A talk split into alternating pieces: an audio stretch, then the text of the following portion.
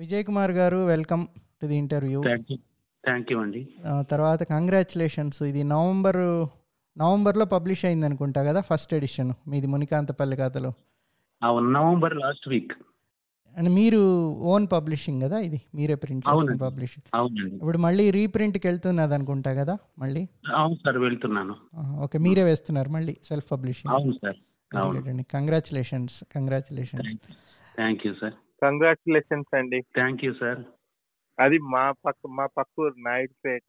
మేము గూడూరులో చాలా కాలం ఉండేవాళ్ళం. సంతోషం. మా అమ్మ పుట్టిన ఊరు గూడూరు సార్ ఓ. చాలా సంతోషం. అంటే మ్, నాన్న ఉద్యోగ రీత్యా తిరుగుతుండేవాళ్ళం కానీ ఎక్కువ కాలం గూడూరులోనే ఉండేవాళ్ళం. అక్కడే రిటైర్ అయ్యారు మా నాన్న. సో ఇల్లు అది ఉన్నాయన్నమాట ఇంకా. ఓకే. సార్ ఇప్పుడు మీరు ఎక్కువ కవిత్వం రాశారనుకుంటా. మీరు అసలు కవిత్వం వైపు మీరు ఎలా వెళ్ళారు? మీరు రచనలు అసలు ఎట్లా మొదలు పెట్టారు మిమ్మల్ని ప్రోత్సహించింది ఎవరు? ఎలా మొదలు పెట్టాను అనేది తెలియదు కానీ ఆ రాస్తు చిన్నప్పటి నుంచి ఏదో రాస్తుండేవాడిని. నాకు గుర్తున్నంత వరకు ఓ పువ్వు మీద ఏదో రాశానంట. ఏ సంవత్సరంలో అది? ఎన్ని ఏళ్ళు మీకు బహుశా ఎయిటీ సిక్స్ లోనో ఎయిటీ సెవెన్ లోనో సార్ అది. నేను బహుశా ఆరో తరగతో లేదు. ఇంకా అది ఆరో ఏడో తరగతుల్లో అనుకుంటాను. అప్పుడు రాశానంట. రాశాను అని చెప్తారు. దాని మీద ఏదో మా అమ్మ ఒక మల్లె పాదు వేస్తే దానికి ఒక- పువ్వు చాలా రోజులు పూయలేదంట దానికి. పాదేమో అది ఎదుగుతోంది. ఎప్పటికో ఒక పువ్వు పూసిందని మా అమ్మ చాలా సంతోషిస్తే నేను రాశానంట. అంటే ముందు ఏదో పలక మీద గెలుపుతుండేవాడిని. ముఖ్యంగా అంతకంటే కూడా సార్ ఇది చెప్పడానికి ముందు నాకు బొమ్మలు వేయటం చాలా ఇష్టం సార్. ఇప్పుడు కూడా వేస్తారు బొమ్మలు? ఇప్పుడు వేయనండి. చందమామ బాలమిత్రుల్లో ఆ ఒంటి కన్ను రాక్షసులు వాళ్ళు వీళ్ళు ఉండేవాళ్ళు అప్పట్లో చందమామలు. ఇవి చూసి పలక మీద దిద్దేవాడిని గోడ మీద ఉన్న బల్లిని రోజు వేసేవాడిని. గోడ మీద ఇలా హోంవర్క్ రాయమంటే ఆ బల్లిని రాయడం బల్లిని గీయడం. అది ఓసారి మా కాన్వెంట్ మిస్ కంట్లో పడడం. ఎందుకంటే పలక మీద నుంచి నోట్స్లోకి వెళ్ళాను అన్నమాట కొంచెం ఇంప్రూవ్ అయ్యాను. దాంతో ఆవిడ నాకు చేతి వేళ్ళు విరగొట్టడం ఇలా జరిగింది. అలా బొమ్మలు వేసేవాడిని ఎందుకో మానేసి ఆ ఆ పుయ్యకు పుయ్యకు పూసిన పువ్వు చూసి మా అమ్మ సంబరపడుతుంటే నేను ఏదో రాశాను దాని గురించి ఒక మళ్ళీ పువ్వు పూసింది ఏదో. అంటే అమ్మ అమ్మ సంతోషం చూసా పువ్వు పూసిందేనా? పువ్వు అదే రెండు చూసి. రెండు. సంతోషపడుతుంది ఆ పువ్వు పూసింది.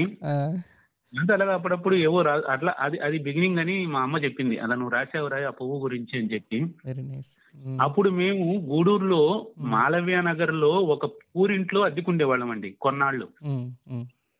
మా అంటే మాకు ఆ- పూరిలో అద్దెకిచ్చిన ఓనర్స్ భద్రయ్య గారు ఎల్లమ్మ బాగా వృద్ధులు ముసలాళ్ళు అప్పటికే. మీరిద్దరే ఉండేవారు? మీరు మీ మదర్ అంతే కదా? అవునండి అవునండి. ఓకే రైట్ సో ఆ భద్రయ్య గారు చాలా ప్రేమగా చూసుకునేవారు పెద్ద ఆయన. ఆయనకు చూపించిందంట ఒక రోజు మా అమ్మ ఈ కాగితం తీసుకెళ్ళి నేను రాశాను పువ్వు గురించి. ఆయనకు చూపిస్తే ఆయన చూసి చాలా సంతోషించి ఆయన ఒక మాట అన్నారండి నన్ను దగ్గరికి పిలిచే అది మాత్రం గుర్తుంది నాకు. ఈ రాసింది కూడా గుర్తులేదని. బాగా రాసావు నానా మంచి పేరు తెచ్చుకుంటావు ఇలాగే రాస్తుండు అన్నాడు ఆయన. అలా కూర్చొని ఆయన ఆ మాట అనటం మాత్రం గుర్తుంది. అది సార్ బిగినింగ్ అది ఉందే రాసింది ఆ కవిత మీ దగ్గర ఇప్పుడు? రాసింది లేదు సార్. ఆయన అన్న మాట మాత్రం గుర్తుంది సార్. పెద్ద ఆయన అప్పటికే పెద్ద ఆయన. నే- బుక్ మొన్న వచ్చినప్పుడు నాకు మొదటి ఫస్ట్ మన మనసులో మెదిలింది కూడా భద్రయ్య గారే. వెరీ గుడ్ అయ్యో ఆయన- ఉంటే చూస్తే చాలా సంతోషించేవాడే అని చెప్పి. అది sir.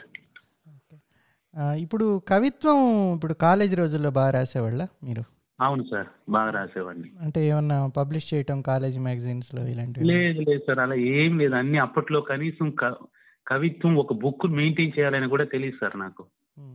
Ninety eight ninety nine two thousand ఈ టైంలో అవి ఒక ఫైల్ చేసుకోవాలని కూడా తెలియదు ఏదో పిచ్చి పిచ్చిగా రాసి పడేసేవాడిని అన్నమాట అలాగా.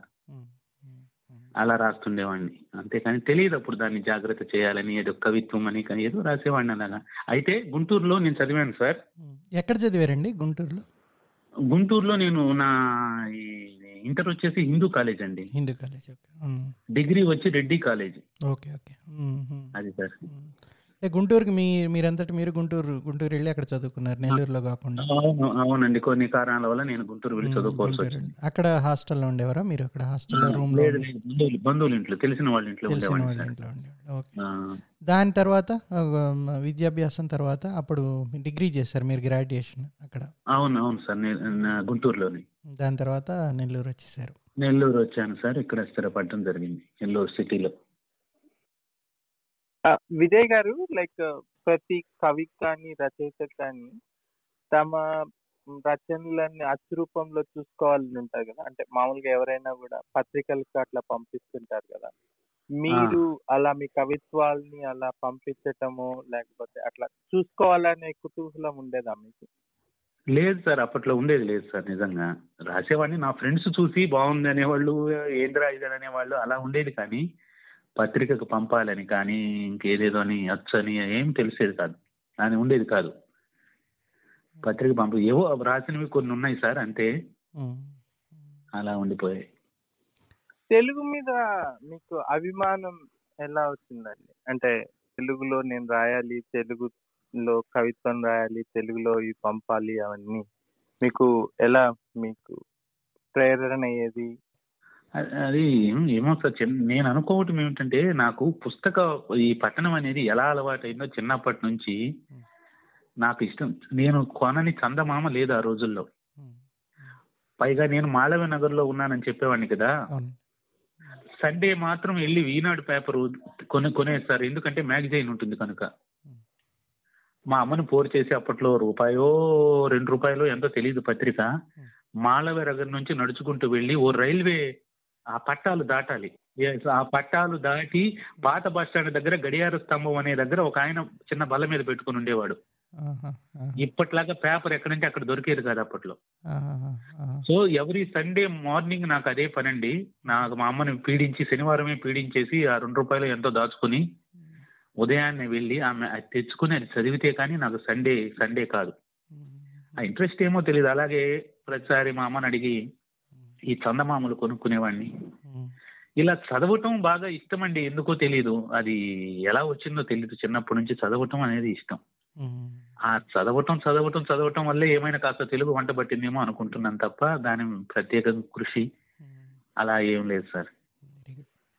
క్లుప్తంగా రాయడం కష్టం అండి అంటే భావం వచ్చేటట్టుగా క్లుప్తంగా రాయగలరు మీరు. అది అంటే అన్ని కూడా మీ one or two pages two three పేజెస్లో అదే మొన్న ఎడ్లూరు సుధాకర్ గారు కూడా ఏదో ఒక లైవ్ ఇస్తూ ఆయన కూడా ఈ మాట అన్నారు సార్. ఆ, ఒకటిన్నర పేజీలు ఈ సొలోమన్ విజయ్ కుమార్ ఎవరో కానీ నేను ఇటీవల చదివాను బుక్ చాలా క్లుప్తంగా ఒకటిన్నర పేజీలో కథని ఏం చేశాడు అని అన్నారు. దానికి కూడా ఒక కారణం ఏంటంటే సార్ కవిత్వం చాలా క్లుప్తంగా రాయాలనేది నా ఉద్దేశం సార్. అలా అని చెప్పి నేను ఒక చిన్న ప్రయోగం చేశాను ద్రాక్ష పద్యాలు అని చెప్పి. ద్రాక్ష పద్యాలు. ఓ పద్యం ఓ పేరు పెట్టుకొని నేనే అలా అంటే చిన్నది. ద్రాక్ష పండు చిన్నది. నల్లగా ఉంటుంది పులుపుగా ఉంటుంది. అంటే అందరూ ఇష్ట పెద్దగా ఇష్టపడేది కాదు అది సో నేను ఇది కూడా కాంటెంపరీ విషయాలు తీసుకుని ఒక ఆరు లైన్లలో కవిత్వం అయిపోవాలి. కవిత్వం లాగే ఉండాలి. కానీ ఓ అని చెప్పి పాఠకుడిని ఒక ఇరవై ముప్పై పంక్తులు రాసి వాడిని ఇబ్బంది పెట్టకూడదు అనేది నా పర్సనల్ ఒపీనియన్ అన్నమాట. అలా అలా నేను అవి రాస్తూ ఉంటే మన ఫేస్బుక్లో కొంతమంది పెద్దలు పిల్లలు మీ అయ్యుడు వాళ్ళు అందరూ కూడా బాగా మెచ్చుకున్నారు అర్థమవుతుంది. నేను ఏదో అబ్స్ట్రాక్ట్గా కాకుండా ఉదాహరణకి మీకు ఒకటి చెప్పనా? చెప్పండి చెప్పండి. ఈ అల్లూరి సీతారామరాజు గారి బర్త్డే అది జయంతి వచ్చింది అప్పుడు ఓసారి.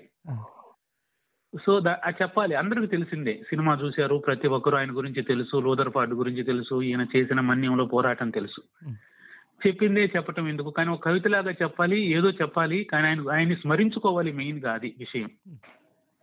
అందుకని నేనేం రాశానంటే వయసు ఇరవై ఆరు పెకలిస్తే పిలకలు పెట్టాడు అల్లూరి అడవి తీగ అని చెప్పి వదిలేసా ఆరు లైన్లు. సో ఆ, అది సార్. అట్లా ఏంటంటే కవిత్వం లాగే ఉండాలి కానీ పెద్ద చాంతాడంతా చెప్పకూడదని నా వ్యక్తిగతం చెప్ ఎట్లా రాసినా నాకు అది నచ్చింది. ఇలాగే ఇలాగే రాసుకుంటూ ఒక వందో నూట పదిహేను ఏమో అయ్యాయి అవి. అలా రాసుకుంటూ వచ్చాను. ఏ భాషా దినోత్సవం వస్తే ఇంకొకటి వస్తే ఇంకోటి వస్తే మాతృ దినోత్సవం వస్తే అలాగా ఇవి రాసేవాడిని అన్నమాట. ఇలా క్లుప్తంగా చెప్పాలి ఏదైనా ఎదుటి వాడిని వాడి బుర్ర తినేసి పూర్తిగా ఖాళీ చేసి ఇంక పారిపోయేలా చేయకూడదు అనేది నా నాకు ఎందుకు అలా అనిపిస్తుంది అన్నమాట అలా అలా క్లుప్తత గురించి మీరు అడిగితే చెప్పాను. ఆ విధంగా ముందు కవితలో. ఆ క్లుప్తతని నేను తీసుకొచ్చాను. సుగం బాబు గారని రెక్కలు అనే దాంట్లో మంచి ఆయన చాలా సంతోషించారు. వాటిని చూసి ఆయన రెక్కలు అని నేను కూడా ఇలాగే రాస్తాను నానా అని చెప్పి ఆయన చాలా తన బుక్ పంపారు. అబ్బో. అది ఒక స్టాండర్డ్ ఉన్నటువంటి రచన ఆయన. సో అలాగా ఆ క్లుప్తత అనేది నాకు ఇష్టం కనుక. అది సార్. ఇప్పుడు ఇంకోటండి. నెల్లూరులో మీకు సాహితీ మిత్రులు ఉండటం ఈ చర్చలు జరగటం అలాంటి వాతావరణం ఏదైనా ఉందా? మీకు దోహదపడింది లేదండి. నాకు ఎవ్వరు నిన్నటి మొన్నటి వరకు తెలియదు సార్ నెల్లూరులో ఉన్నారని. ఏదో ఒకటి రెండు పేర్లు వినటం తప్ప నేను పరిచయం అవ్వటం వాళ్ళ ముఖ పరిచయం కానీ. ఇవి కానీ ఏమీ లేవు సార్ నాకు నెల్లూరులో ఎవరితో కూడా. ఫేస్బుక్లో మీరు చేస్తుంటారు అనుకుంటా కదా? ఫేస్బుక్లో మీరు పంపిస్తారు ఫేస్బుక్లో ఉన్నారు కానీ నెల్లూరు ఫ్రెండ్స్ ఎవరు లేరు నాకు. అంటే ఫేస్బుక్లో మీరు బాగానే యాక్టివ్గా ఉంటారు అనుకుంటా చాలా కాలం నుంచి కదా? అదే ఈ రెండు మూడు రోజులకు ఒకసారి ఏదో ఒక ఆలోచన వస్తే దాన్ని నేను ద్రాక్ష కవితగా పెట్టడం అనేటువంటి ఆలోచనతో అలా పెట్టేసి వెళ్తూ ఉంటాను అన్నమాట అలాగా తప్ప ఇక్కడ వ్యక్తిగత పరిచయాలు ఎవరితో లేవు నాకు ఇప్పటికీ. ఇటీవల ఒక ఆయన ఈతకోటి సుబ్బారావు గారు అని వారు పరిచయం అయ్యారు. విశాలాక్షి అని పత్రికున్నారట ఈతకోట సుబ్బారావు. అది సార్ అట్లా. ఇప్పుడు ఫేస్బుక్లో కొంతమంది రాస్తుంటారు. కొంతమంది బాగా రాసేవాళ్ళు అంటే వాళ్ళు ఫేస్బుక్ని సోషల్ మీడియాని అవాయిడ్ చేసే రచయితలు చాలా మంది ఉంటారు యాక్చువల్గా. మీ అనుభవం ఎలా ఉంది? అంటే మీరు దాదాపుగా మూడు నాలుగేళ్ళ నుంచి ఫేస్బుక్లో పెడుతున్నారు అనుకుంటా కదా పోస్ట్ లేదు సార్ నేను రెండు వేల పంతొమ్మిది. సారీ పద్దెనిమిది అక్టోబర్ లోను ఏమో ఈ ఫేస్బుక్ని క్రియేట్ చేసుకున్నాను రెండు వేల పద్దెనిమిది అక్టోబర్. ఓకే. మీరు రాసిన సాహిత్యం ఏదైతే ఉందో. దానికి ఏమన్నా ఫేస్బుక్లో మాధ్యమాన్ని మీరు యూస్ చేసుకోవడం ద్వారా మీకు ఏమైనా దోహదపడిందా అని అడుగుతున్నాను. ఈ ఫేస్బుక్ దోహదపడింది కదా. ఈ ఫేస్బుక్ వల్లే కదా కొందరు పరిచయం అయినారు. నాకు వ్యక్తిగతంగా ఇవి పేపర్లకు పంపించడం లేకపోతే అదంతా లేదు. ఏదైనా నా నా రాతలు తెలిసిన నలుగురు నాకు నలుగురు తెలిసారంటే అది కేవలం ఫేస్బుక్ వల్లనే సార్. అంటే అది నేను ఎందుకు స్పెసిఫిక్గా అడిగానంటే నాకు ఇద్దరు ముగ్గురు చాలా కాలం నుంచి సాహితీ రంగంలో ఉండే పెద్దలు నాకు మీ పేరు చెప్పగానే వాళ్ళు ఫేస్బుక్లో మీ పోస్టులు చదివి ఉన్నారు ఆల్రెడీ. మీరు రాసిన. కవిత్వం అది రాసినారు. ప్రశంసాత్మక ప్రశంసాత్మకంగా మాట్లాడారు. మీ గురించి. రాసేదాన్ని. అందుకని ఆ ప్రశ్న అడగాల్సి అదే అదే సార్. నేను రెండు వేల పద్దెనిమిది ఆగస్ట్ ఆరు నవంబర్. అలా క్రియేట్ చేశాను. రాస్తున్నాను సార్. నాకు అంతే. నాకు ఫేస్బుకే ఫేస్బుక్ వల్లనే నలుగురికి నేను తెలిసాను. నాకు నలుగురు తెలిసారు తప్ప. వేరే మాధ్యమం ఏది లేదు సార్. సార్ ఇప్పుడు ఈ కవిత్వం నుంచి మీరు కథల వైపు ఎప్పుడు మళ్ళీ మళ్ళారు? మునికాంతపల్లి కథలైనా మీరు రాసిన మొట్టమొదటి కథ మునికాంతపల్లి గురించే రాశారా? ఇప్పుడు ఎలా జరిగింది అది ఆ ట్రాన్సిషన్? Okay okay. రెండు వేల పంతొమ్మిది డిసెంబర్లో ఛాయా పబ్లిషర్స్ మోహన్ బాబు గారు ఉన్నారు. అవునండి. ఆయన ఒకసారి ఏదో మాట్లాడుతూ అంటే మేము అప్పుడప్పుడు ఫోన్ ఫోన్లో మాట్లాడుకునే వాళ్ళం ఆయన నా కవిత్వాన్ని మెచ్చుకునేవారు. సో ఆయన ఒక మాట అన్నారు అవును కథలు రాయకూడదా? నువ్వు విజయ్ అన్నారు. మనకి ఎక్కడ అవుతుందన్నా నా- నాకేం తెలుసు కథలు? శిల్పం అంటారు బిగినింగ్ అంటారు ఎండింగ్ అంటారు అసలు అదంతా నాకు ఐడియా లేదు కదా అని చెప్పి నేను ఆయనతో అన్నాను. లేదు ట్రై చెయ్యి. కవిత్వం చాలా మంది రాస్తున్నారు కదా. ఆ కథలు కూడా రాసేవాళ్ళు తక్కువ. కనుక ట్రై చేయి అన్నారు. ఆ లేదులే అన్నా నేను తెలియని దాంట్లో ఎందుకన్నా దాన్ని రాయటం అని చెప్పి అన్నాను. కాదు చెయ్యని ఇంకోసారి కూడా ఏదో అన్నారు. సరే అన్న చెప్తున్నాడు కదా ఒకసారి ట్రై చేద్దామని చెప్పి. డిసెంబరు ఇరవై ఐదు వెళ్ళిపోయింది క్రిస్మస్.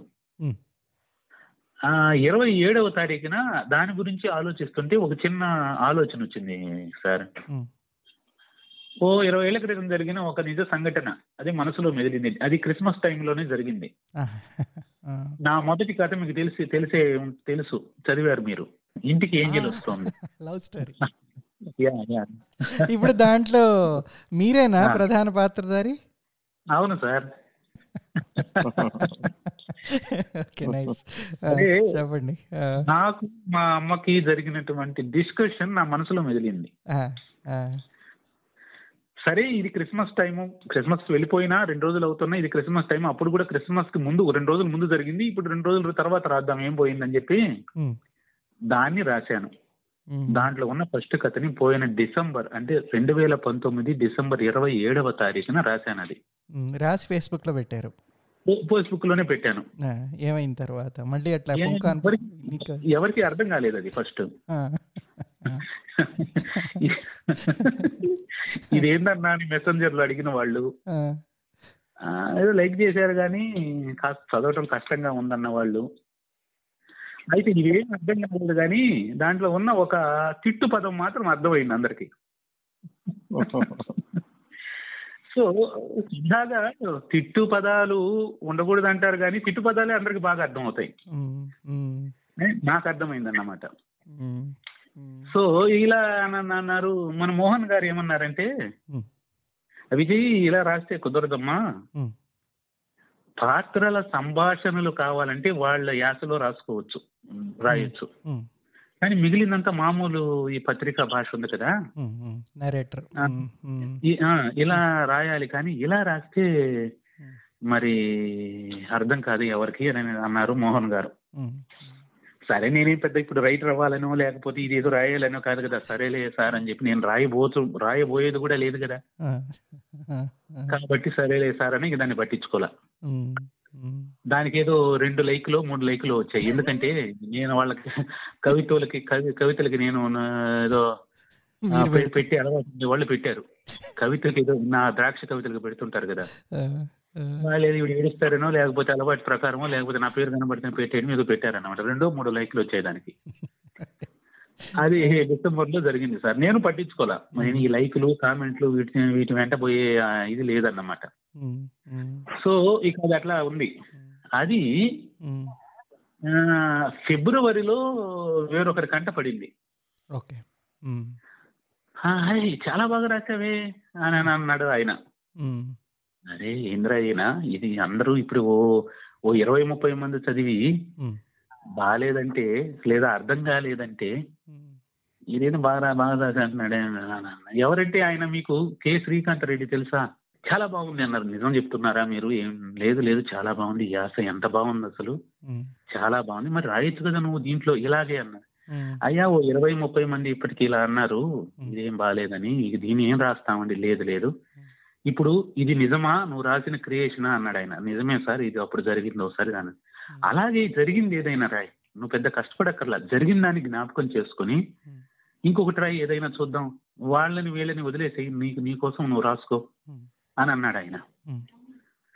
సరే అని చెప్పి నాకు వెంటనే ఆలోచిస్తే ఆ- రోజు నైట్ ఈ మా అత్త ఆ ఎదురింటి ఆవిడ గొడవ పడ్డారు వాటర్ దగ్గర.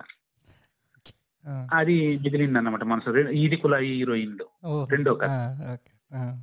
సో వాటర్ కోసం గొడవ పడేది. ఇది ఇది- తెలిసిందే. తెలిసిందే కాకపోతే దాన్ని ఎలాగ మాటల్లో పెట్టాలా అంటూ ఉండగా అప్పుడే సాక్షిలో ఒక అప్పట్లో సాహిత్యం వేసేవాళ్ళు. ఇప్పుడు వేయట్లేదని మానేశారు. ఇస్తనవ్ ఓర్కని అని చెప్పి ఆయన హంగేరియన్ రచయిత అంట.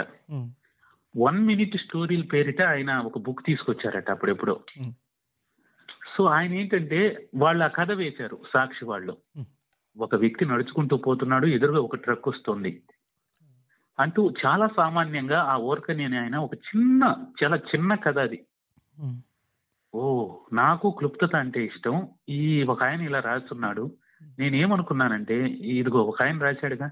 ఇలాగే చాలా ఎంత తక్కువలో చెప్పాలో అంత తక్కువలోనే చెప్పాలి. అనేది ఒక మైండ్లో పెట్టుకుని ఈయన ఇచ్చిన ప్రోత్సాహంతో ఆ కె శ్రీకాంత్ రెడ్డి ఈ ఈదు కుల హీరోయిన్లు రాశాను సార్ తర్వాత.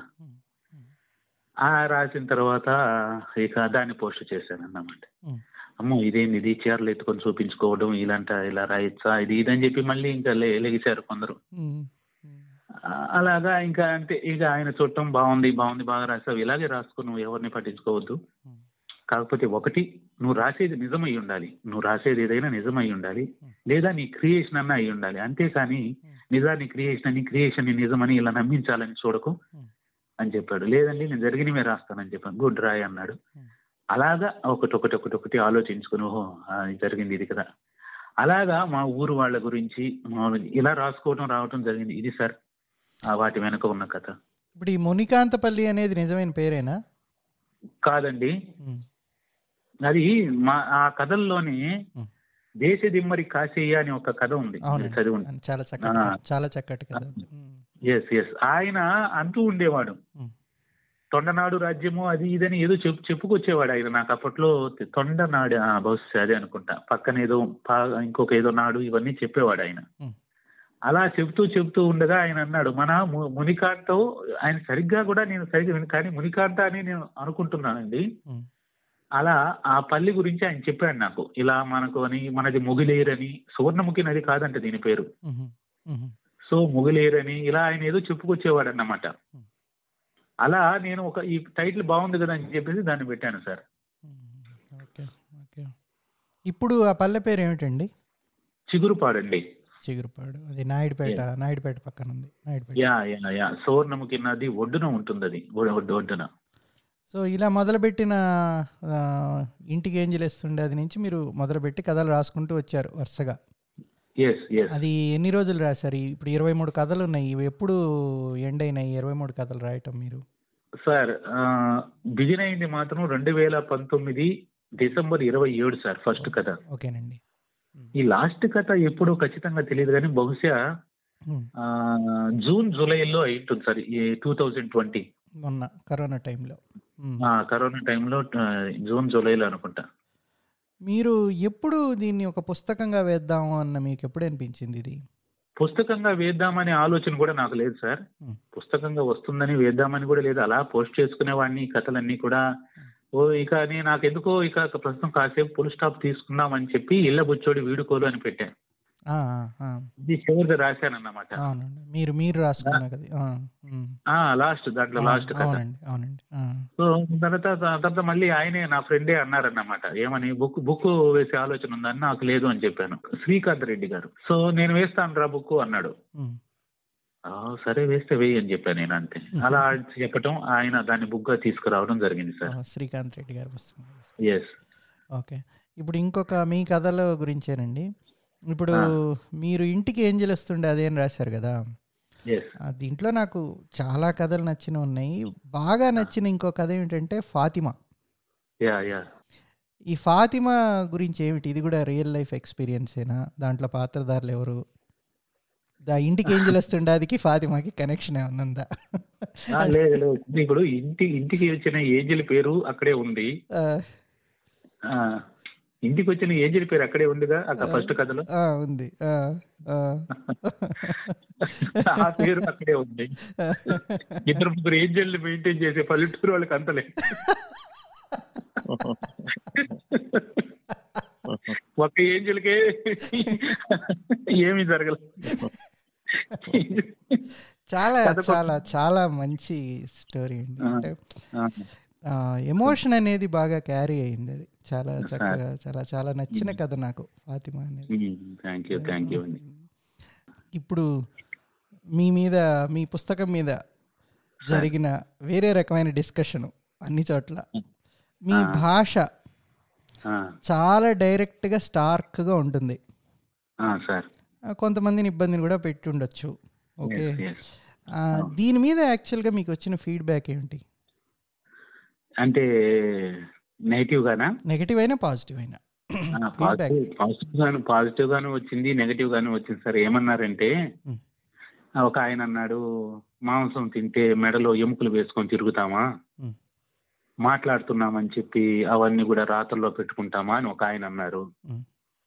సో ఇలాగా రకరకాలుగా అన్న వాళ్ళు ఉన్నారు ఆ పైగా ఏంటంటే ఈ రోజుల్లో ఎక్కడ చూసినా నా కులము నా మతం అని రాసుకునేవాడే దొరికాడు కానీ మనిషిని మనిషిని చూపించేవాడు లేడు. ఓకే ఇవన్నీ అన్నారు. కానీ సార్ ఇప్పుడు నేను తీసుకున్న థీమ్ ఏమిటంటే మా పల్లెలో నా మనుషుల గురించి లేదా నాకు తెలిసిన మనుషుల గురించి చెప్పినప్పుడు. ఇక నేను ఏం చెప్తాను? నేను కనుక ఉదాహరణకి ఇలా ఇలా తీసుకున్నవాడు వాడు ఇంకేం చెప్పగలడు? వాడు ఏదో ఒక నీతిలో సమాజానికి ఒక సందేశమో వాడి సిద్ధాంతమో వాడి భావమో చెప్పలేడు కదా. నేను తీసుకున్నది ఇది. కొందరి గురించి చెప్పాలి. నాకు తెలిసిన నా మనుషులు నా చుట్టుపక్కల మనుషుల గురించి చెప్పాలి అనుకున్నప్పుడు. ఇంకా అందులో నాకు తెలిసిన వాళ్ళే వస్తారు. తప్పదు. ఇక భాష అంటారా? కాస్త ఇప్పుడు ఎందుకని చెప్పకూడదు? ఒక వీళ్ళు ఇలా మాట్లాడకూడదు. ఎందుకు హిపోక్రసీ ఎందుకు? తెల్లవారి లేస్తే మాట్లాడుకునేదంతా ఒకటి. కానీ బుక్ దగ్గరికి లేదా ఇంకొక సాహిత్యం దగ్గరికి వచ్చేసరికి చాలా పరిశుద్ధంగా చాలా పవిత్రంగా నీతులు చెప్పడానికి. అలాగని చెప్పకూడదని కాదండి. కానీ జరిగింది ఇది అని చెప్పడానికి దానికి ముసుగులు వేయటం ఎందుకు చెప్పండి? అనేది నా నేను నా ఫ్రెండ్ గురించి ఉమ్, చర్చించుకున్నటువంటి విషయం ఇది. నా నేను ఒక్కడిని ఆలోచించింది కాదు కానీ ఉమ్. నేను చెప్పాను శ్రీకాంత్ రెడ్డి అని ఉమ్, అలాగా చాలా రాత్రులు మేము చర్చించుకుని ఎట్లా ఉండాలి ఏంది ఎట్లా చేయాలి అని చెప్పి అనుకున్నప్పుడు ఇక వాంటెడ్గా ఈయన బండారు ప్రసాద్ మూర్తి గారని ఒక కవి ఉన్నారండి. ఆయన కూడా నా బుక్ చదివి నాతో ఫోన్లో మాట్లాడి ఇదే అన్నారు. ఏదో బూతుని ఒక వస్తువుగా తీసుకుని దాన్ని కేంద్రం చేసుకుని వర్ణించినప్పుడు అది దాన్ని ఎవరు యాక్సెప్ట్ చేయకూడదు చెయ్యం కూడా. కానీ ఇక్కడ కాదు ఒక బతుకును చూపిస్తున్నావు. ఆ బతుకులో ఉన్న ఆ సందర్భంలో వచ్చిన లేదా సర్టన్ పార్ట్లో వచ్చినప్పుడు నువ్వు అది ఉన్నది ఉన్నట్టు చెప్పేశావు. ఇక దాంట్లో అభ్యంతరం పోవడానికి ఏముంది అని అన్నారు. కనుక మంచి అన్న వాళ్ళు ఉన్నారు బాగలేదన్న వాళ్ళు ఉన్నారు అలా చెప్పకూడదు అన్న వాళ్ళు ఉన్నారు. చెప్తే తప్పే ఉంది అన్న వాళ్ళు ఉన్నారు ఇలా కానీ నాకైతే నేను వాంటెడ్గా నేను క్రియేట్ చేసి నేను కల్పించి అక్కడ పెడితే తప్పేమో. కానీ ఒక్కొక్కరి గురించి చెప్తున్నప్పుడు. ఆ నాకు తెలిసింది ఏదో ఉన్నది ఉన్నట్టే పెట్టేద్దాం అనే ఒక మాటకి నేను వచ్చి తను అలా పెట్టాను సార్. సార్ ఇప్పుడు నేను కానీ హర్ష కానీ మా మిత్రులను చదివినప్పుడు ఒకటి ఏమిటి ఎందుకు బాగా పట్టింది ఇది అంటే చాలామందికి మాకు కొంత తెలియని జీవితాలు కొన్ని చూపించటం వల్ల ఓకే? ఎవరైనా ఈ భాషకి ఇప్పుడు మామూలుగా అది మాండలికంలో కూడా ఆ ఇబ్బంది ఉంటుంది. ఎందుకంటే మాండలికం చదవడం మొదలుపెట్టినప్పుడు నేను ఇంతకుముందు అయితే మాండలికం ఉంటే అసలు నేను చదవగలిగేవాడిని కాదు. అదొక బ్యారియర్ మాదిరి ఉండేది. అది ఆ ఎమోషన్ దీని కథల్లో బలం ఏమిటంటే ఆ ఎమోషను అండ్ రియాలిటీకి చాలా దగ్గరగా ఉండటము. మూడో పాయింట్ ఏంటంటే ఇప్పుడు మీరు డిస్కస్ చేసిన కొన్ని కొన్ని వర్గాలు ఏవైతే ఉన్నాయో అవి వాళ్ళని ఇప్పుడు ఫర్ ఎగ్జాంపుల్ నెల్లూరులో నేను ఉన్నప్పుడు ఓకే మా ఇప్పుడు మీకు కనకమహల్ ఉంది కదా నెల్లూరులో. కనకమహల్ పక్కన Yes, yes. ఎరుకలోళ్ళు అని ఉండేవాళ్ళు. అది ఇప్పుడు లేరు వాళ్ళంతా. వాళ్ళు ఏంటంటే ఈ సంచార జాతులు వాళ్ళు అనమాట అక్కడ వాళ్ళు సంచార జాతులు వాళ్ళు ఏదో ఎలుకలు తింటారు ఇది తింటారు అది తింటారు పందికొక్కులు తింటారనే తప్ప వాళ్ళ జీవితాలేంది వాళ్ళ బాధలేంది అసలు ఏమిటి అసలు? ఇప్పటిదాకా మీ పుస్తకం చదివేదాకా నాకు అసలు స్ఫురించలే. ఇంకొక ప్రశ్న ఏమిటంటే దీంట్లో బొమ్మలాట వాళ్ళ చర్చి ఆరాధన. అది దాని ద్వారా మీరు ఏం చెప్పదలుచుకున్నారు? అంటే నేను అనుకున్నది ఒకటి ఉంది అది నాకు ఏమనిపించింది అనేది నేను మీకు తర్వాత చెప్తాను. బొమ్మలాట వాళ్ళ చర్చి ఆరాధన కథ ద్వారా మీరు. ఏమి ఎక్స్ప్రెస్ చేయదలుచుకున్నారు ఒక చర్చి తరపున జరుగుతున్నటువంటి ఆ ఆరాధన ఏదైతే ఉందో వాళ్ళ దగ్గర ఇవన్నీ కూడా రాసుకుని వచ్చాను తరువాత ముఖ్యంగా ఒక ఆవిడ ఆ దేవుడిని నమ్ముకుని ఆ చివరి కూర్చొని వెళ్ళిపోతాం వాళ్ళు. ఆ పరిశుద్ధుడైన దేవుడు ఆయన సో ఆ విశ్వాసులందరూ వెళ్ళిపోయిన దాకా వెయిట్. చేసి ప్రేయర్ కోసం వస్తుంది ఒక ఆవిడ. సో అందరు వెళ్ళిపోయిన తర్వాత ప్రేయర్ చేయించుకొని వెళ్తుంది ఆవిడ. ఇది- నా ఇది నేను ఎరిగి తెలిసి తెలుసుకుని ఇది రాశాను సార్ నేను. యాక్చువల్గా ఈ ఒక ఆవిడ ఏమ్మా నువ్వు లేట్గా వస్తున్నావు అని అడిగితే ఆయన మా మా మా ఆయన తిట్టాడు సార్ అని చెప్తుంది ఆవిడ. ఆ పాస్టర్ అడుగుతాడు ఏమ్మా లేట్గా వచ్చావంటే మా మామ కూర తీసుకొచ్చాడు సార్ అది వండి వచ్చేసరికి లేట్ అవుతుంది అంటుంది ఆవిడ. కూర పక్కన పడేసారు అమ్మా దేవుడు ముఖ్యమా? కూర ముఖ్యమా? అంటాడు. మా మామ తిట్టాడు సార్ ఒకసారి అలాగే పక్కన పడేసి వచ్చాను మా మామ తిట్టాడు అని అని చెప్తుంది. సో కానీ వీళ్ళు వెళ్ళే వాళ్ళు కొందరిని కొన్ని కొందరు కొన్ని రకాల వాళ్ళని యాక్సెప్ట్ చేయరు వాళ్ళ వాళ్ళ పక్కన కూర్చోవడానికి. అదే వీడ అని అనిపించుకునే వాళ్ళు కొందరు ఉంటారు కదా సార్. సో కాబట్టి ఈవిడ పనికి వెళ్ళాల్సిన ఆవిడ వెళ్ళిపోవాలి. ఆవిడ వెళ్ళకుండా ఆవిడ విశ్వాసం ఏమిటో ఆవిడ బాధ ఏమిటో కానీ అందరూ వెళ్ళిపోయి ఈయన వెళ్ళి భోంచేస్తుంటే అప్పుడు వచ్చి పిలిచి ప్రేయర్ చేయించుకొని వెళ్తుంది ఆవిడ. ఇక్కడ ఆవిడ ఏం పనికి వెళ్తుందో కూడా మనకు తెలుసు. ఆ ఎండింగ్ వల్లే ఆ కథ బాగా ఎలివేట్ అయింది యాక్చువల్గా అంటే మీరు చక్కగా చేసిన ఎండింగ్ వల్ల. అది విజయ్ కుమార్ గారు ఒకటి. అంటే మీరు మీ మాటలు అంటే ఇప్పుడు మాట్లాడటం ఇవన్నీ పట్టణాల్లో ఉండే వాళ్ళకో లేకపోతే ఒక రకమైన ఊర్లలో ఉండే వాళ్ళ మాటలు లాగా ఉన్నాయి కానీ మీరు రాసేటప్పుడు ఆ భాష ఎట్లా వస్తుందండి మీకు? అంటే మీరు ఎట్లా పరకాయ ప్రవేశం చేయగలుగుతున్నారు? అంటే వాటిల్లోకి వెళ్ళి అంటే స్విచ్ ఎట్లా అవ్వగలుగుతారు మీకు ఎంత టైం పడుతుందండి అటు రాయటానికి ఒక కథ రాయటానికి? అదే చాలా త్వరగానే అయిపోతుంది సార్. ఎందుకంటే నేను నా నైన్త్ క్లాస్ నుంచి డిగ్రీ అలా అంతా కూడా గుంటూరులో కాబట్టి నాకు అక్కడ మాట వచ్చింది సార్. కానీ రాతకి ఇవన్నీ వినడం ఇవన్నీ కూడా ఈ నెల్లూరు మాండలికం పుట్టి పెరిగి అంతా అందరితో విని ఇలా ఉంది కాబట్టి రాయడానికి క్విగ్గాని ఒక ఆలోచన వస్తే క్విగ్గాని నాకంతా తెలుసు. ఇప్పుడు వినేది కూడా మా యాసే కదా నేను. అంటే ఇప్పుడు నెల్లూరు అంటే ఇప్పుడు నాకంటే నాకు తెలుసు ఆ ఆ పక్క ప్రాంతాలు అంటే నాయుడుపేట. సూలూరుపేట ఈ పక్క ప్రాంతాలు లేకపోతే ఆ పల్లెటూరు నాకు. తెలుసు కాబట్టి మీరు మా. మాట్లాడే మాటను రిలేట్ చేసుకోవాలి అదే ఇప్పుడు నెల్లూరు కావలి అటువైపు మాటలు వేరేగా ఉంటాయి కానీ మీరు అంటే అంత. లోపలికంటే మీరు బాగా ఫ్రీక్వెంట్గా అక్కడికి వెళ్తుంటారు వాళ్ళ జనాలతో మాట్లాడుతూ అట్లుంటారా అంటే ఆ మాటలన్నీ అంటే Yes. నాకు మా ఊర్లో ఉన్నట్టు లేకపోతే మా చుట్టుపక్కల వాళ్ళతో మాట్లాడుతున్నట్టు అంటే వెనక్కి వెళ్ళిపోగలుగుతున్నా మీ మీ రచనలు చూసి. అంటే ఎట్లా మీరు ఒక ఒక ఒక దీని నుంచి ఇంకో దానికి ఎలా స్విచ్ అయిపోతున్నారు? అంటే సార్ బాగా రిమోట్ ఏరియా బాగా పల్లెటూరు అది మా చిగురుపాడు అనేది బాగా పల్లెటూరు. నేను రాసి నేను పుట్టి పెరిగిన నా దాదాపు నేను నైన్త్ టెన్త్కి వచ్చే వరకు కూడా ఇప్పుడంటే ఏదో పల్లెల్లో సిమెంట్ రోడ్లు అవి ఇవి వచ్చాయి కానీ మనుషుల మాటలు అప్పుడు బాగా రిమోట్ కాబట్టి మా మాటలు అప్పుడు అంతేను సార్. అదే ఇప్పుడు అది ఇది ఒక క్యాస్ట్కి సంబంధించిన మాట కాదు.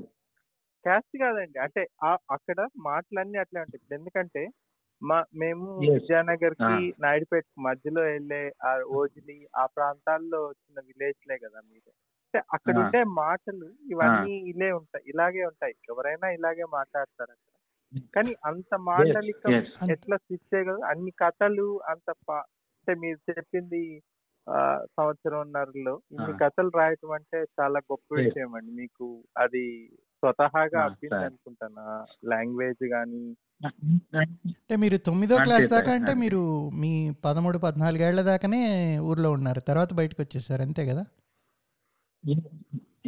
గూడూరులో ఉన్నాను. ఎనిమిదో తరగతి వరకు ఎనిమిదో తరగతి గూడూరు దాని గుంట్లో బడి అనేవాళ్ళు GM Gumperla Subbarayala Setty high school. అక్కడ ఎనిమిదో తరగతి అయింది. తర్వాత నేను గుంటూరు వెళ్ళిపోయి నైన్త్ నుంచి అక్కడ చదువుకోవటం జరిగింది. అది అప్పుడప్పుడు రావటం జరిగింది సార్. ఇప్పుడు మీకు అంటే మీ మీరు రాసిన వీళ్ళందరూ అంటే నిజ జీవితం నుంచి వచ్చిన కథలే ఇవన్నీ అంటున్నారు.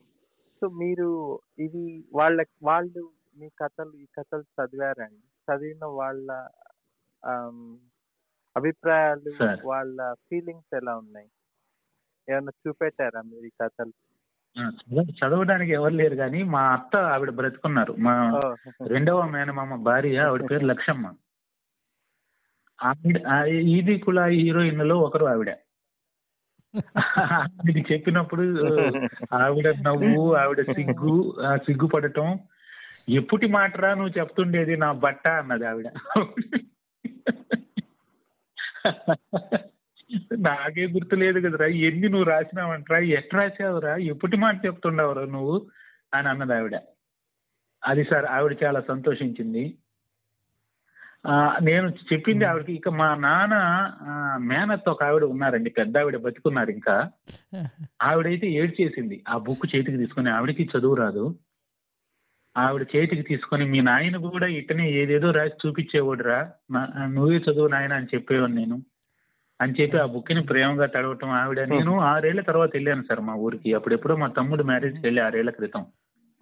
తమ్ముడు అంటే బాబాయ్ కొడుకు మ్యారేజ్కి వెళ్ళాను. మళ్ళీ బుక్ తీసుకొని బుక్ తీసుకొని వెళ్ళాను సార్. వెళ్ళాక ఆవిడ తీసుకొని సంతోషించి ఆ, కళ్ళ నీళ్ళు పెట్టుకొని అదంతా ఆవిడ కాస్త ఉద్విగ్నం అయ్యారు ఆవిడ ఆ బుక్ తీసుకుని. అలా ఆ, ఇద్దరు ఆ పుస్తకం గురించి తెలుసుకున్న వాళ్ళు సంతోషపడిన వాళ్ళు దుఃఖపడిన వాళ్ళు కూడా మా మేనమామ గారి భార్య ఈదుకుల హీరోయిన్ లక్ష్మమ్మ మా మేనమామ మా నాన్నగారి మేనత్త ఇప్పుడు సేముద్దలోడు అని కథ రాశారు కదా మీరు. ఇప్పుడు ఆ సేముద్దలోడు yes, ఓ, ఆయన ఏం చేస్తున్నాడు ఇప్పుడు? ఎక్కడ ఉన్నాడు ఆయన? ఆయన నేను దాంట్లో ఏం చెప్పానో అదే చేస్తున్నాడు. ఆయనకి చూపించలేదు పుస్తకం మీరు?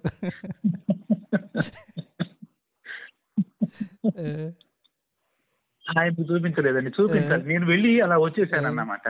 నన్ను నన్ను కనబడితే ఎక్కడైనా ప్రేమగా మాట్లాడేవాడు. మాట్లాడతాడు సో అందరికీ తెలిసిందే అది పెద్ద ఇదేం కాదు. ఏదో అంటారు కదా బహిరంగ రహస్యం అని. అంటే మీరు రాసిన కథల్లో అది one of the few stories where there is happy ending అందుకు అడిగాను వేరే ఉద్దేశంతో కాదు. లేదు లేదు. నేను చెప్ నేను చెప్పకూడదు అయితే అసలు అక్కడ చెప్పను కదా. అది. సో అది అందరికీ తెలిసిందే. ఇప్పటిది కాదు అది. నేను నేను పుట్టక ముందు జరిగింది పుట్టక ముందు నుంచి నేను ఇప్పుడు పసిగుడ్డుగా ఉన్నప్పటి నుంచి అదేదో చెప్తారు అమర ప్రేమ గాథ. అలాగే అంటే మీ మీ కథల్లో అంటే చాలా ధైర్యంగా ఉంటారండి పాత్రధారులు ఇప్పుడు. దేవగన్నిక చిత్ర. అంత ధైర్యము అంత ఇది ఉండటం అనేది అంటే. వాళ్ళ బాధ ఉండొచ్చు వాళ్ళకి లేకపోతే వాళ్ళ జీవితాలు అలా అయ్యాయన్న ఇది ఉండొచ్చు కానీ. వాళ్ళల్లో ఉండే ఆత్మస్థైర్యము ధైర్యం అని అది చాలా కొట్టొచ్చినట్టు కనపడుతుందండి. ఈవెన్ మీరు ఈ అంటే అంత వాళ్ళు పాజిటివ్గా తీసుకుంటున్నారు లైఫ్ని అది వాళ్ళు ముందుకెళ్ళటము అమ్- అమ్మాయి చాలా గొప్పగా అనిపించింది అంటే. ఆమె జీవితం ఆమె బతుకుతుంది. వృత్తి ఏదైనా కావచ్చు ఆమె జీవితం ఆమె బతుకుతుంది. ఆమె ఆత్మగౌరవం ఆమె కాపాడుకుంటుంది. మీరు చిత్ర గురించి చెప్పాలంటే నాకు అన్న నిజానికి వాడు చీర కట్టుకుంటే ఒక స్త్రీ స్త్రీకే పోటీ వచ్చేవాడు వాడు. చీర కట్టుకుని ఒరిజినల్ హెయిర్ చాలా పొడవు హెయిర్ గుత్తైన జడ. మా చుట్టుపక్కల అసలు వాడు చాలా పేరు. వాడు కనుక ఈ జాతరలలో వాటిల్లో కనుక చిందేస్తుంటే డాన్స్ వేస్తుంటే అలా రెప్ప వేయకుండా చూడాల్సింది ఒక ఒక ఏం చెప్తారు ఒక సినిమా స్టార్ లాగా వాడు వెలిగిన అంత అందగాడు వాడు.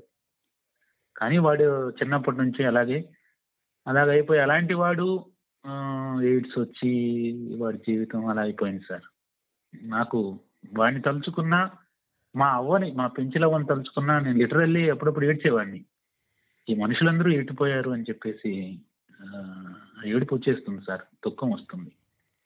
అది నా సంతోషం నేను అదే చివరి కథలో చెప్పుకున్నాను. వీళ్ళందరూ పై నుంచి చూసి నవ్వుకుంటున్నారేమో.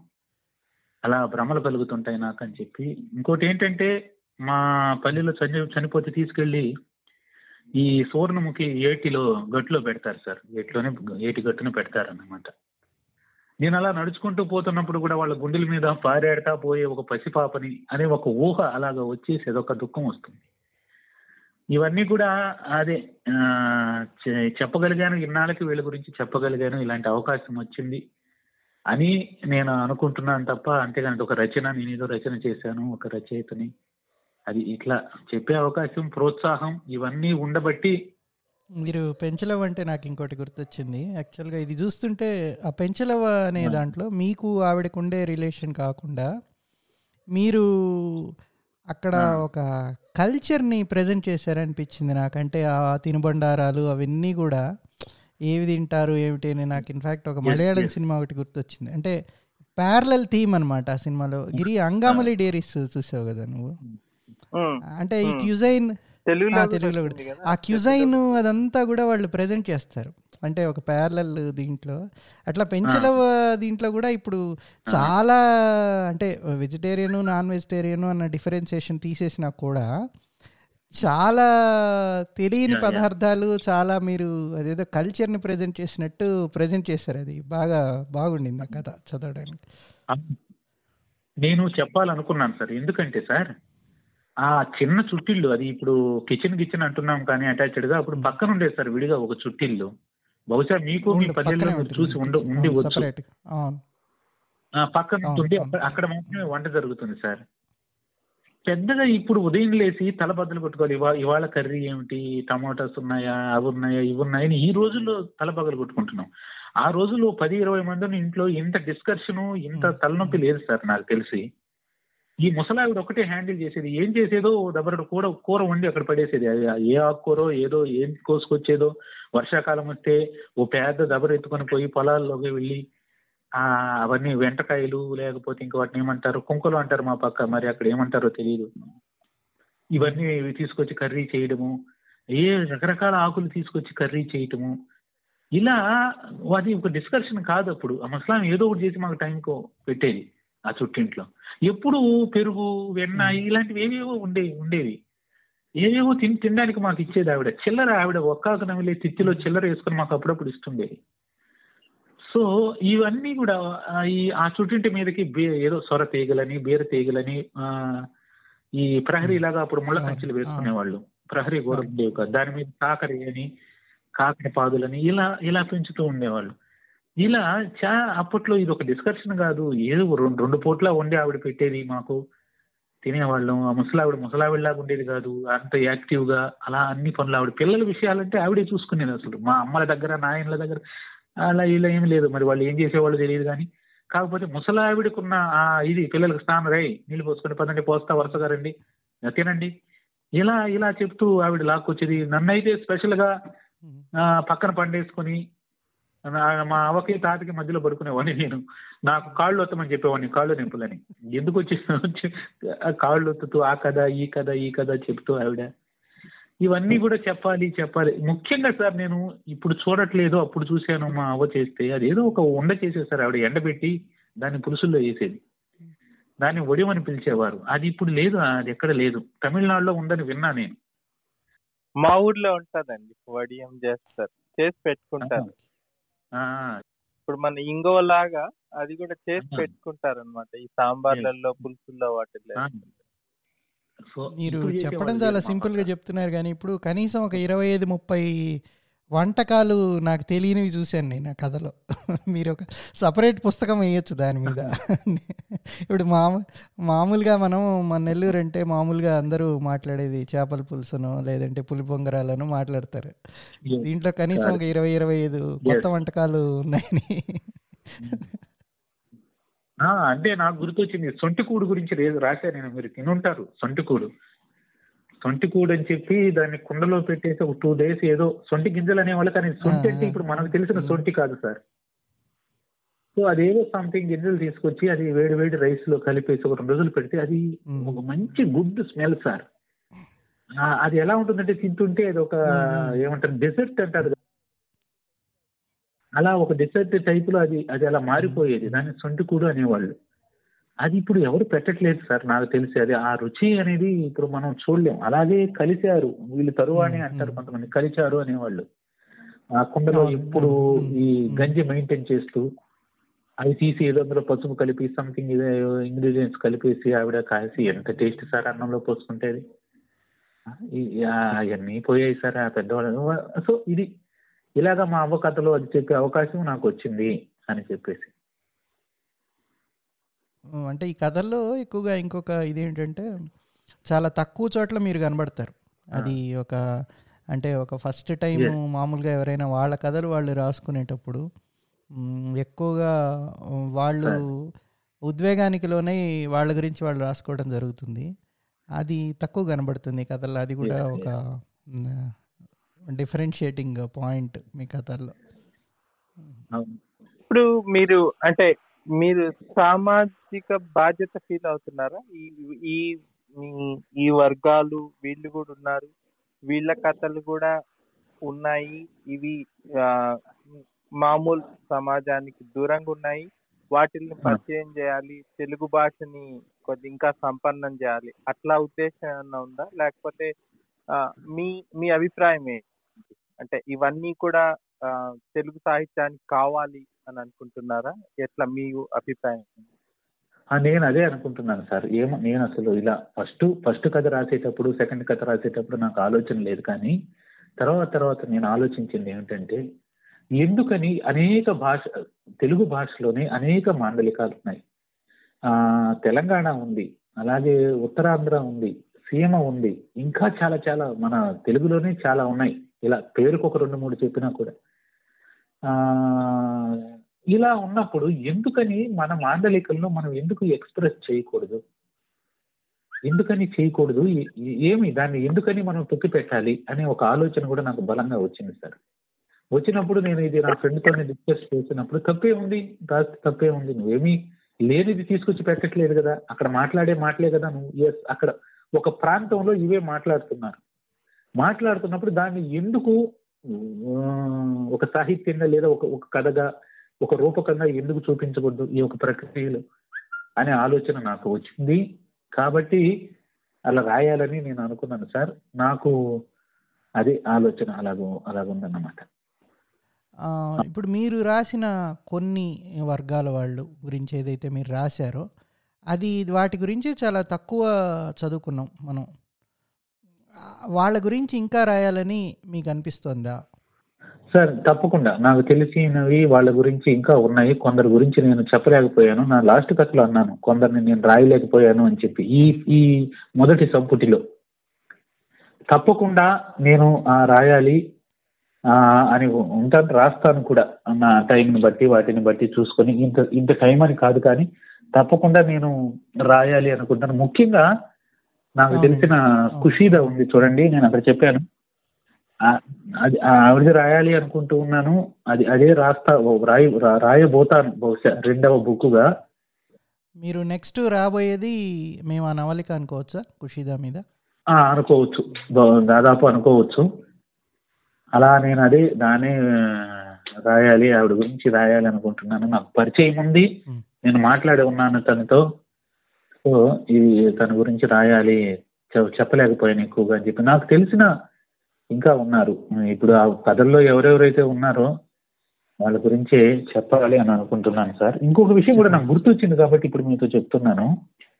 మాండలికం అర్థం కాదు యాస అర్థం కాదు అని అని సుధాగా అంటుంటారు. కానీ కొందరు ఈ బుక్ చదివి సార్ యూత్ కృష్ణా జిల్లా నుంచి పశ్చిమ గోదావరి నుంచి తెలంగాణలోని కొన్ని ప్రాంతాల నుంచి ఫోన్ నెంబర్ తీసుకుని అన్న నేను ఇది నేను అది అన్న మీ బుక్ చదివానన్న చాలా బాగుందన్న. మా మా కళ్ళ ముందు జరిగినవన్నీ నువ్వు చెప్పినట్టే ఉంది కానీ ఏమి అక్కడ లేనిది ఏమి నువ్వు చెప్పలేదన్నా అని చెప్పి. నీ వయసు ఎంత అయ్యా అని అడిగా నేను నాకు ట్వంటీ టూ అన్నా అని చెప్పాడు.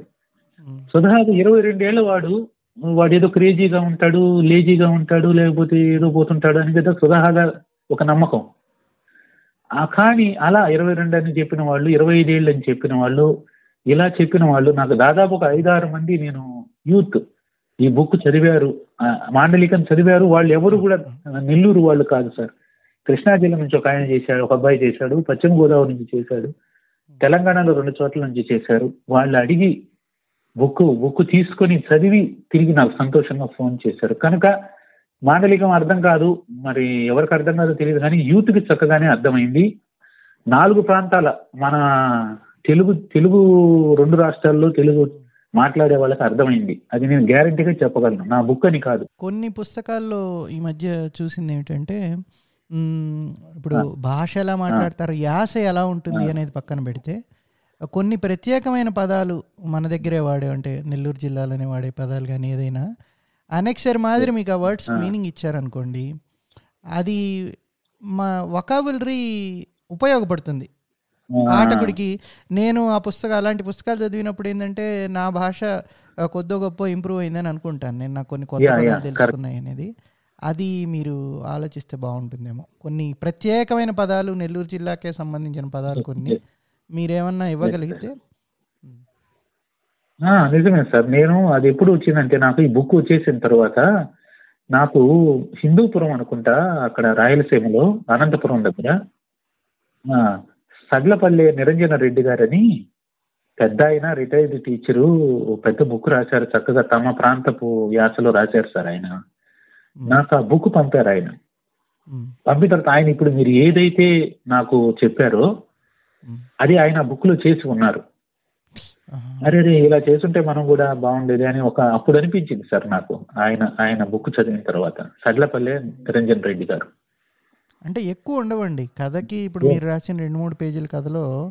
ఒక రెండో మూడో ప్రత్యేకమైన పదాలు ఉంటాయి. మిగతావన్నీ అర్థమయ్యే పదాలే ఉంటాయి. Yes, yes, sir. అవి ఏమన్నా ఇవ్వగలిగితే అది. మంచి మంచి సూచన. అదొకటి అండి అంటే ఇంకొకటి ఇప్పుడు నామిని సుబ్రహ్మణ్య సుబ్రహ్మణ్య నాయుడు గారు రాస్తారు కదా. మునికన్నటి. సేద్యము అట్లాంటి పుస్తకాలు అంటే మా. చిత్తూరు జిల్లా మాండలికం ఎట్లుంటది అనే దాని మీద రాస్తారు అంటే ఆ ఆ నవళ్ళు కానీ కథలు కానీ ఆయనవి అట్లా ఉంటాయన్నమాట.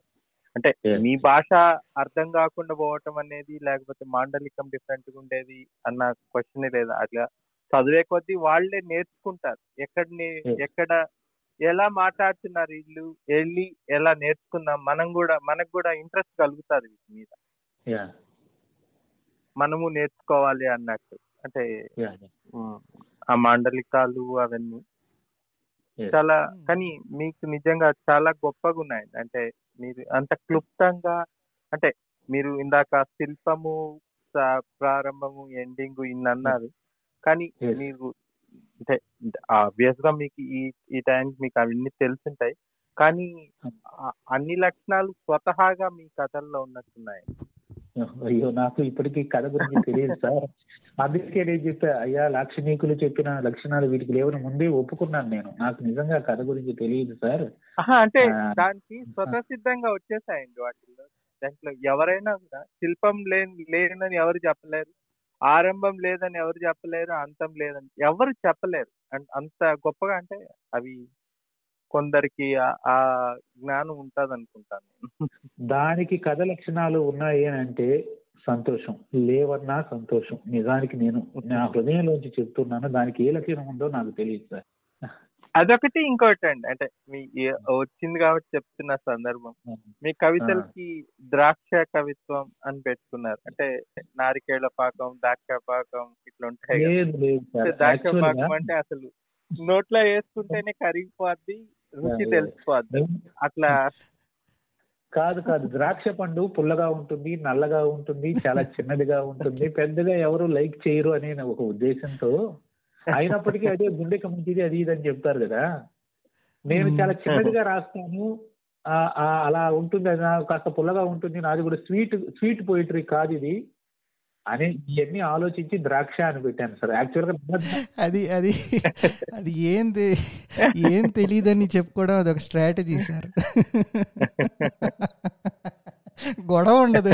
ఎవడి ఎవడు మాట్లాడేది వాడు మాట్లాడతాడు మీకు అంటే గొడవ ఉండదు. ఏమన్నా నాకేం తెలియదు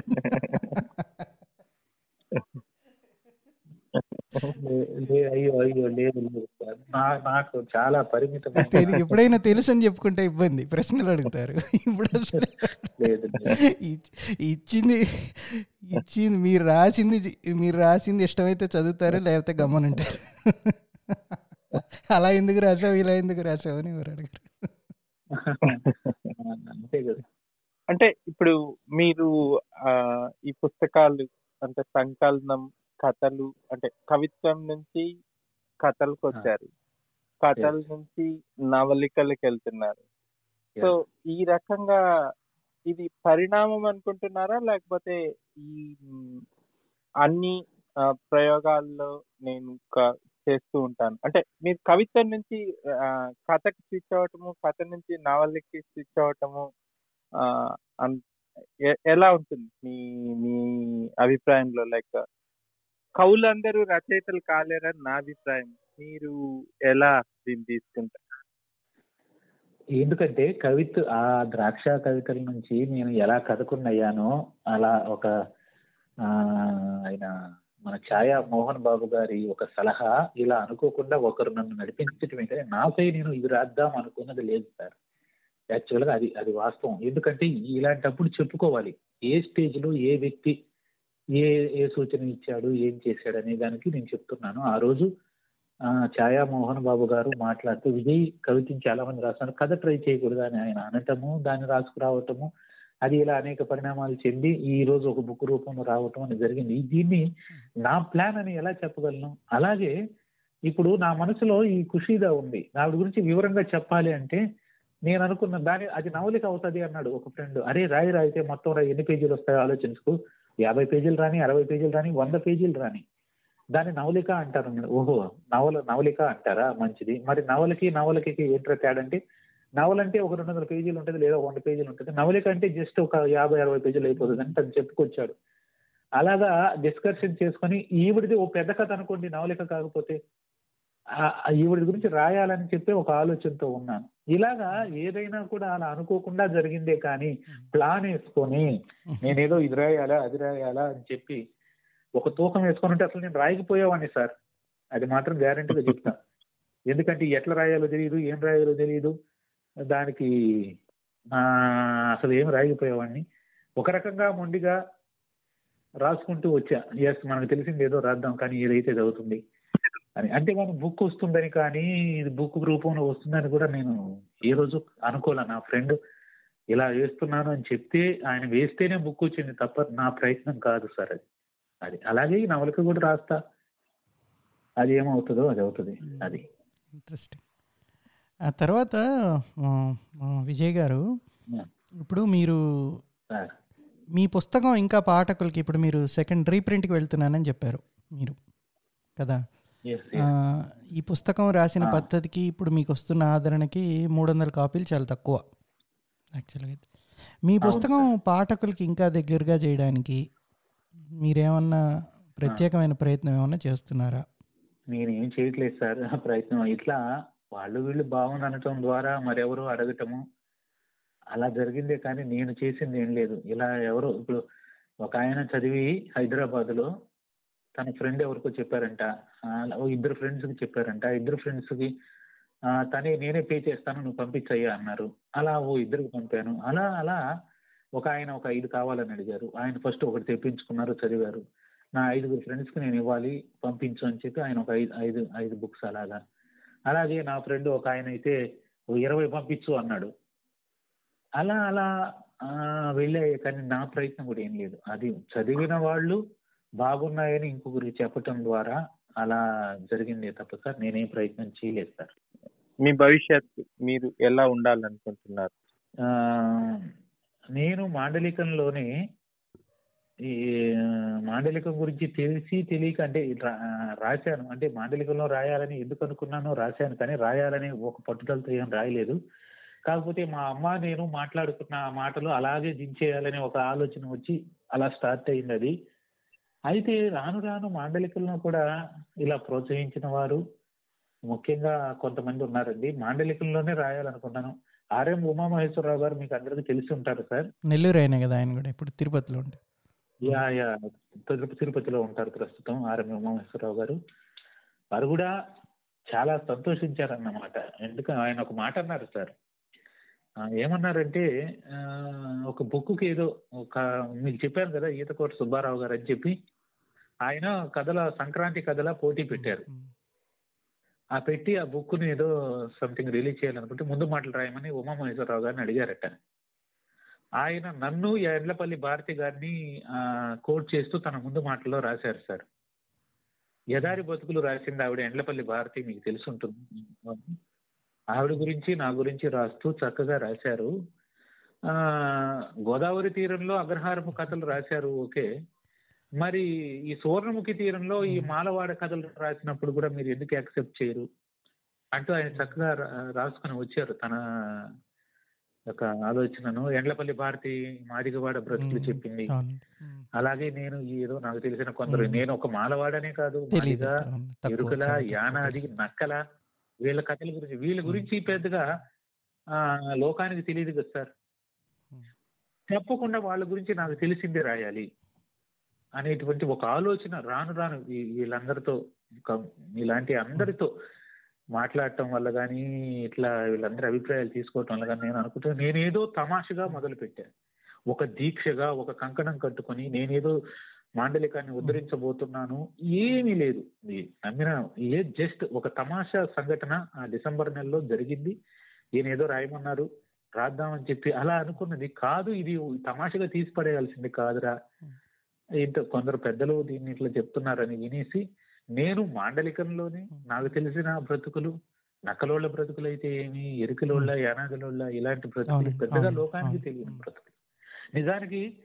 ఆ సమారాధన అని చెప్పి సార్ చెంచయ్య కథలో రాశాను మీరు. అది ఎంతమందికి తెలుసుంటుంది ఒక రెండు రాత్రులు పోలేరమ్మ గుడి దగ్గర వాళ్ళు చేసుకునే సంబరం లోకానికి ఎంతమందికి తెలుసు? వాళ్ళకి ఒక సంతోషం ఉంది. వాళ్ళకి ఒక వేషం వేయటం ఆరు ఒక దాని ఏమంటారు? ఒక మేకప్ వేసుకోవటం తమాషగా నవ్వుకోవటం డ్యాన్సులు. వేయటం చిందులు వేయటం. పాటలు పాడటం. ఇంకా నేను అందులో చెప్పలేదు. వాళ్ళ సొంత పాటలు ఉన్నాయి వాళ్ళు కవ్వించిన పాటలు ఉన్నాయి నేను అవి రాయలేదు. ఆ, కానీ వాళ్ళకి కొన్ని సినిమా పాటలకి వాళ్ళు డ్యాన్సులు వేస్తూ ఉంటే సో ఇలాంటివన్నీ ఈ లోకానికి ఎప్పుడు తెలియాలి? ఏనాదుల గురించి ఎరుకుల గురించి ఈ సోది చెప్పే వాళ్ళ గురించి ముఖ్యంగా బొమ్మలాటోళ్ళు. వాళ్ళ బ్రతుకులు నిజానికి వాళ్ళు ఇప్పటికీ రికార్డు డాన్సులకు పోతూ ఉంటారు. వాళ్ళ గురించి ఎవడికి తెలుసు? ఎవడు చెప్తా నీకెందుకు రా మరి? ఎవరు చెప్పకపోతే నీకే నాకే నాకెందుకని కాదు. మరి నేను వాళ్ళని చూశాను కదా ఈ చెబుదాం. అందరూ చెప్పేది ఎందుకు? వీళ్ళ గురించి కూడా తెలియాలిగా.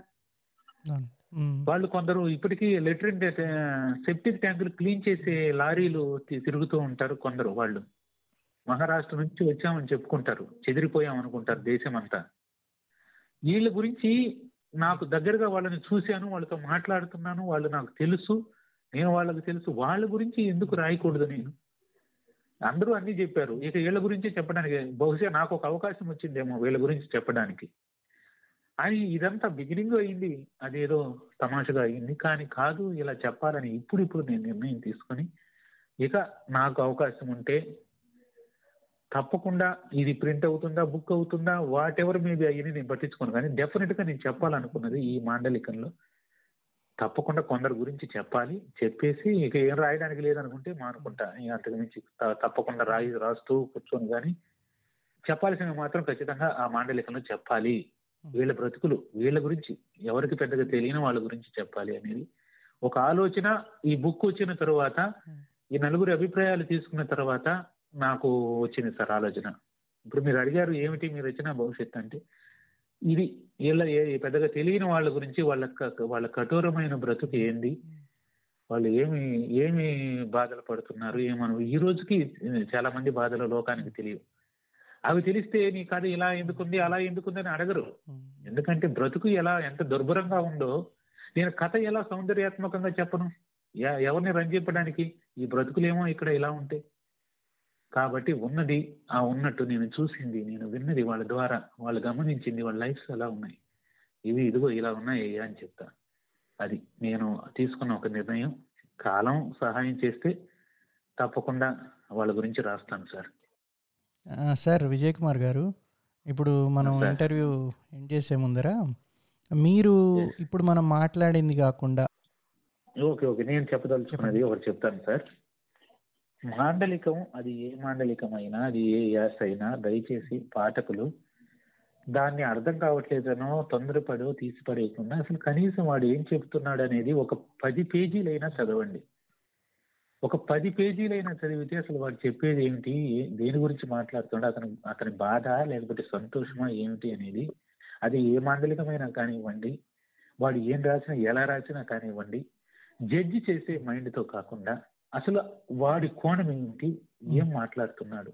ఆ రాసిన వ్యక్తి అనేది దయచేసి ఓపిక కలిగి ఒక పది పేజీలో పదిహేను పేజీలో చదవండి. అప్పటికీ నచ్చకపోతే మళ్ళీ చదవండి ఓ పదిహేను పేజీ. నచ్చకపోతే తర్వాత మీరు తీసి పక్కన పెట్టండి కానీ కానీ అది మాండలికం అని చూడగానే అట్ట చూడగానో ఫస్ట్ పేజీ చూడగానో కథ టైటిల్స్ చూడగానో అది మాండలికం అనో యాసనో మన ప్రాంతం కాదనో లేకపోతే ఇది పత్రికా భాష కాదనో పక్కన పెట్టకండి. ఎందుకంటే ఎన్నో బాధలు ఎన్నో జీవిత సత్యాలు ఆ మాండలికాల్లో కూడా ఉండొచ్చు. అలా రాసేవాళ్ళు నేను కాదు నాకంటే ముందు రాసిన వాళ్ళు ఉన్నారు రాయబోయే వాళ్ళు ఉన్నారు. నేను అనుకోవటం వ్యక్తిగతంగా ఏ భాషలో అన్ని ఎన్ని మాండలికాలు ఉన్నాయో అన్నింట్లోనూ రావాలి బుక్స్. ఇది నేను ఇప్పుడు నమ్ముతున్నటువంటి సత్యం. ఆ నకలు మాట్లాడుకుంటారు ఒకరికి అర్థం కాదు. నిజంగా వాళ్ళలో చదువు ఉంటే వాళ్ళ లిపి ఉంటే వాళ్ళు ఎంత హృదయ విదారకమైన బాధలు చెప్పుకునే వాళ్ళు నాకు అనిపిస్తుంది ఒక్కోసారి. చెట్ల కింద అసలు చెట్టు కూడా లేని ఇందాక చెప్పారు ఆ. కనకమహల్ సెంటర్లో దాన్ని ఏదో అంటారు. కనకమహల్ సెంటర్లో ప్లాస్టిక్ పట్టలు వేసుకుని ఎండకి వానకి బతికేస్తుండే నక్కలోళ్ళు ఉన్నారు. అవునండి అవునండి. అదే నేను చూసింది. ఇప్పుడు అక్కడి నుంచి కూడా తరిమేశారు వాళ్ళని. ఎంకరేజ్ చేసి తరిమేశారు అక్కడి నుంచి. Yes, తరిమేశారు. సో వాళ్ళ బ్రతుకులు వాళ్ళు కూడా చెప్పుకునే వాళ్ళు వాళ్ళకి భాష ఉంటే కనుక దయచేసి ఆదరించటం లేకపోతే మరొకటి చేయటం కాదు కానీ దయచేసి ఏ మాండలికమైన ఏ యాసైనా అతను ఏం చెబుతున్నాడు ఏ- ఉద్దేశం అనేది పాఠకులు దయచేసి గమనించి దాంట్లో నిజంగా ఏదైనా జీవితం ఉందా లేకపోతే ఆ మనకు ఏం చెబుతున్నాడు అతను అనేది గ- గ్రహించండి ఓపిక కలిగి అప్పుడు ఇక మీకు యాసలు గీసలు ఇవన్నీ అడ్డు రావు. తెలుగులో ఎన్ని మాండలికాలు ఉన్నాయో ఎన్ని యాసలు ఉన్నాయో వాటన్నిటిని కూడా ఆదరించినప్పుడే పాఠకులు చాలా మంచి సాహిత్యం వస్తుంది. ఇది మాత్రం నేను చెప్పగలను. నేనే కాదు కొందరు పెద్దలు కూడా ఇది చెప్పారు. మాండలికాలకు పెద్దగా ఆదరణ లేదు. కానీ రావాలి. మాండలికమును కనుక పాఠకులు ఆదరిస్తే ఇంకా ఇంకా ఎందరో ఎందరో తప్పకుండా రాయగలరు. వాళ్ళ గోడో వాళ్ళ సంతోషమో వాళ్ళ బాధో చెప్పుకోవాలి అంటే మీరు ఆదరించడం దాన్ని బట్టి ఉంటుంది. అదొకటి నేను కోరుతున్నాను. ఏ మాండలికాన్ని తక్కువ చేయకండి. ఏ యాసని తక్కువ చేయకండి.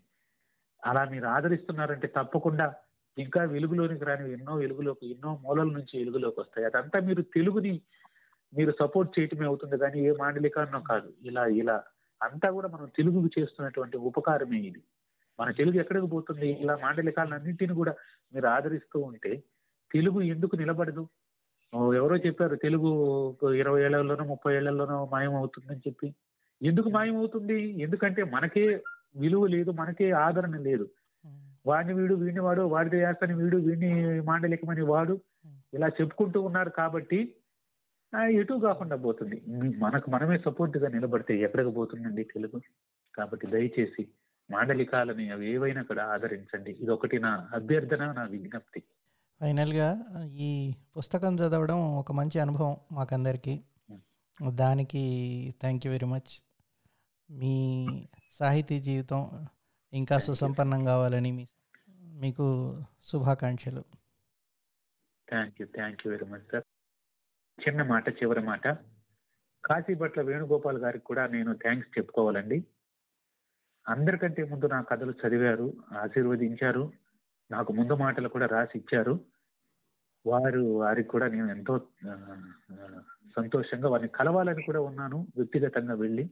వారికి నేను మీ అందరి ముఖతా కూడా థ్యాంక్స్ చెప్పుకుంటున్నాను సార్. మీరు కర్నూలే కదా వచ్చేయచ్చు ఎంతసేపు? ఐదారు గంటలు. అవును సార్. తప్పకుండా. కలుస్తా కలుస్తా. వచ్చినప్పుడు హైదరాబాద్ కూడా రెండు కలుద్దాం. తప్పకుండా. థ్యాంక్ యూ థ్యాంక్ యూ మీకు చాలా మంది అభిమానులు తయారయ్యారు హైదరాబాద్లో. కలవచ్చు. You. ఓకేనండి. All the best thank you thank you thanks Vijay గారు థ్యాంక్స్ సార్ గిరి గారు థ్యాంక్ యూ